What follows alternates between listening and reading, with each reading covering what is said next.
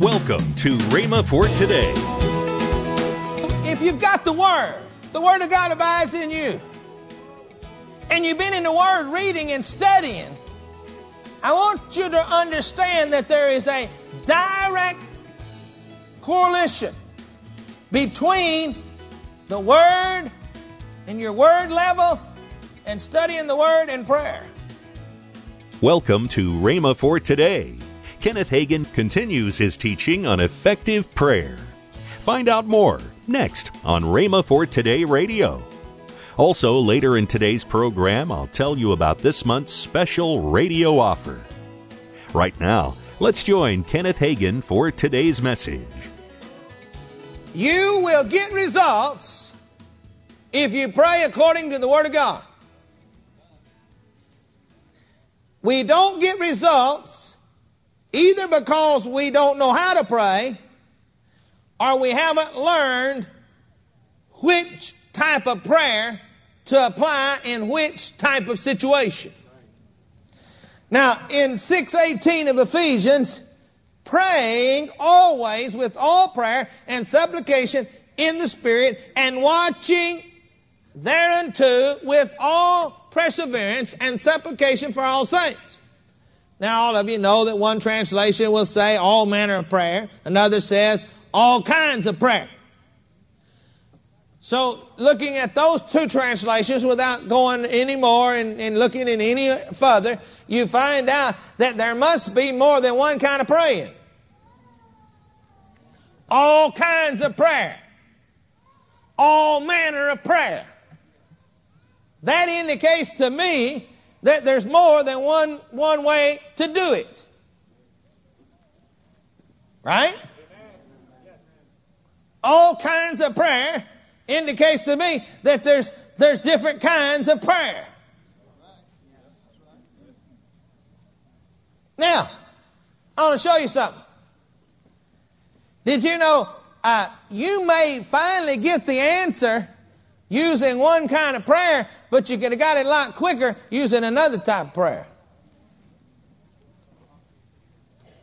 Now, St. Louis is easy to get to from Tulsa, Oklahoma. Go right out here and get on the Interstate 44 and just stay on it.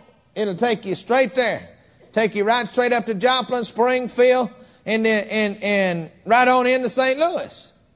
But now you could, if you wanted to, you could go 200 miles southwest over here to Oklahoma City, take Interstate 35 up to Wichita, Kansas, catch the road across there and angle out across in there and finally get up to Kansas City and then get on I 70, go east on I 70 and wind up in St. Louis. But I'm going to tell you what, it's going to take you a whole lot longer going that way than it would if you just go right here and get on 44 and go straight up there. Now, you both, you're going to end up at the same destination. But see, you go that way and let me go this way. I'm going to be up there enjoying some steak and enjoying the arch and maybe taking a baseball game while you're still on the road traveling. Hello? See, we both used interstate highways and we both got to the same destination. But one of them's got there a whole lot quicker than the other one.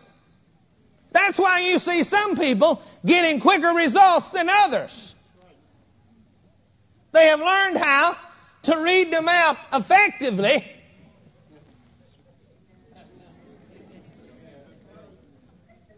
Thereby cutting their time down.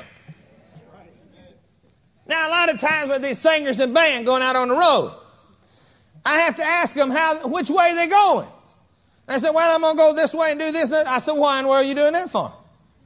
Why don't you go over here and go here and go here and go here? Well, I guess we could. I said, yeah, you can. You cut off 200 miles.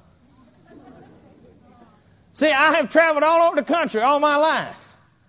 My dad's been, you know, I travel with him in ministry all over. I've, I've ridden in car millions of miles in car probably since I've been a little bitty kid.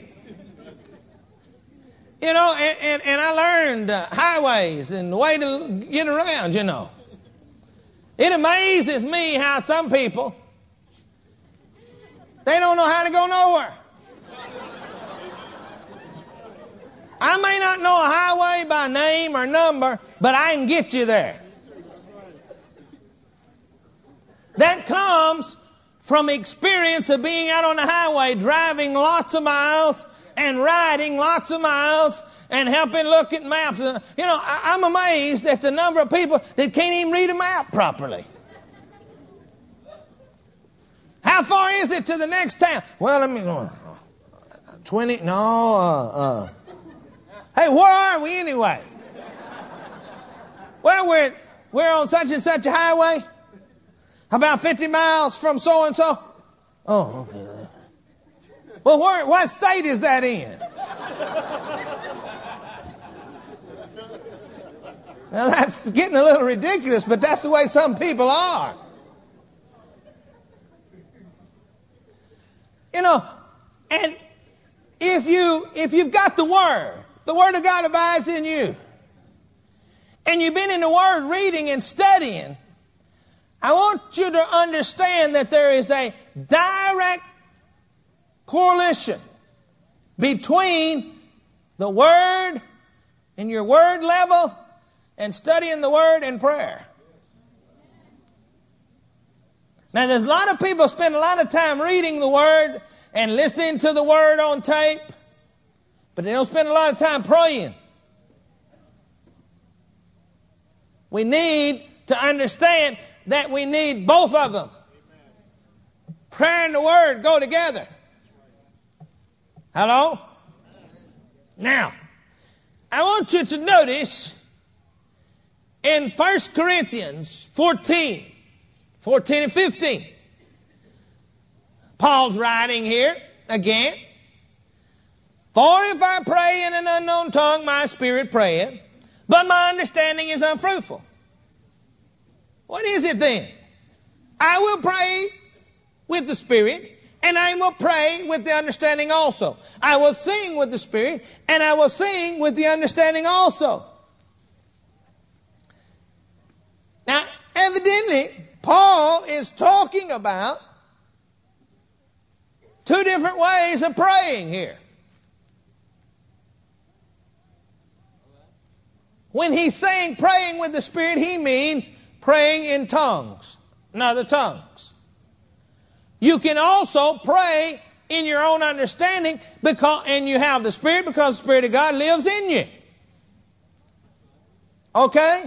I want you to understand that. That's just a little side thought we need to understand. But he actually is referencing praying in tongues and praying with your own mind, giving you what to say in your language.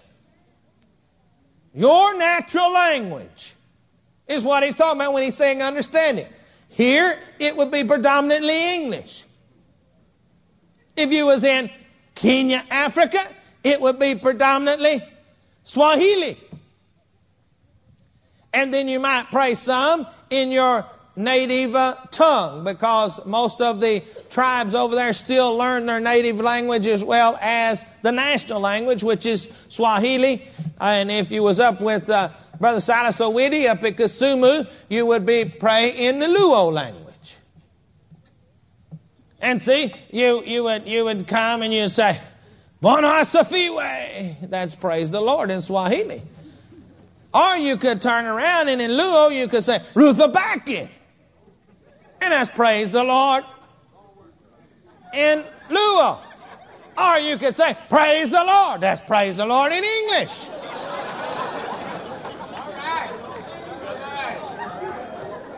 In all three languages, I was praising the Lord. Okay? But that was still with my own mind. There is such a thing as praying with the Spirit. That's what Paul's talking about. Now, here's what we need to understand. If we're praying about something that we know about or our own desires, then what do we need to pray in tongues for? He says here in Mark 11, 20, Therefore I say unto you, whatsoever things you desire when you pray, believe you receive them and you shall have them. When it comes to my desires and what I want, Why can't I go talk to the Heavenly Father just like I would walk in and sit down and talk to my earthly father if I have a desire and a need? Oh, I know. Now you got those gears spinning. Everybody says, "Yeah, but we're supposed to intercede." Yeah, that's that's part of it. But you don't necessarily have to all the time. I mean, when I know what to pray about, I pray in my own understanding until I exhaust my own understanding. Then I just don't jump out there and start praying in the Spirit. And if you've ever been in any, brother, any of Brother Hagin's prayer services, you'll find that he will do that. A lot of times he'll take off praying in his own understanding, talking about the need, and then he'll get to a point and say, All right, Lord, we have talked to you about this need in our own understanding as far as we can. Now, Holy Spirit, help us to pray about this need further in the Spirit. How many of you been there ever heard him say that or do that? See, he just didn't jump in there immediately and begin to pray in the Spirit. Now, sometimes if you're praying with him, and in a private group prayer, he will jump in and begin praying in the Spirit. But see, he has already been praying and talking to God, and he's already exhausted all of it in another time of prayer. So there's no use to rehearse what he's already said. But yet, on the other hand, there is another type of praying that you've heard him talk about in which he pleads his case.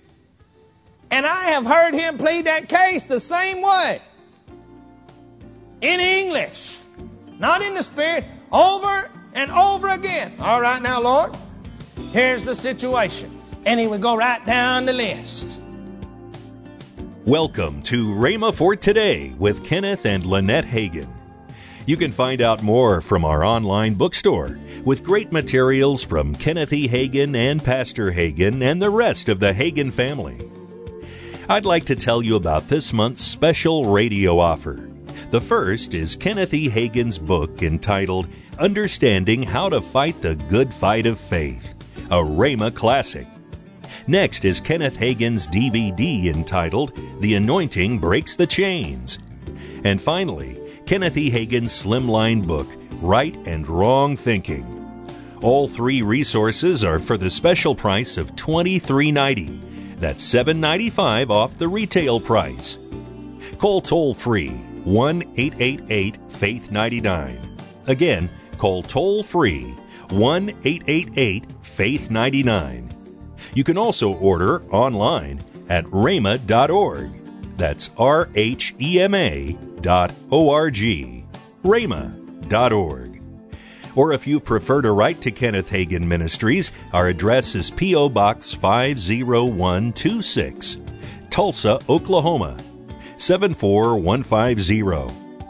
We always love to hear from our listeners, so write in or email us today and become a part of Rhema for Today.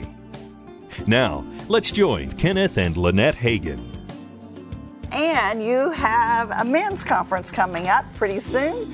Yeah. Uh, that will be November the 1st through the 3rd. It's going to be an awesome time. Yes, it is. Ladies, go and register your husbands for the men's conference. Yeah, go And to he'll come- rhema.org slash CTA. That's right, and he'll come back a better man. And also, if uh, if you've got uh, if sons that want to come with their father for that Thursday, Friday, and Saturday to noon, Yes. that are uh, that are 16 uh, to 18 years old, Mm-hmm. uh, there is a discount, and it tells you about it there on That's the web. right. Tomorrow, more from Kenneth Hagin on effective prayer. If you'd like, you can visit our online bookstore at rhema.org. Thanks for listening to Rhema for Today with Kenneth and Lynette Hagin.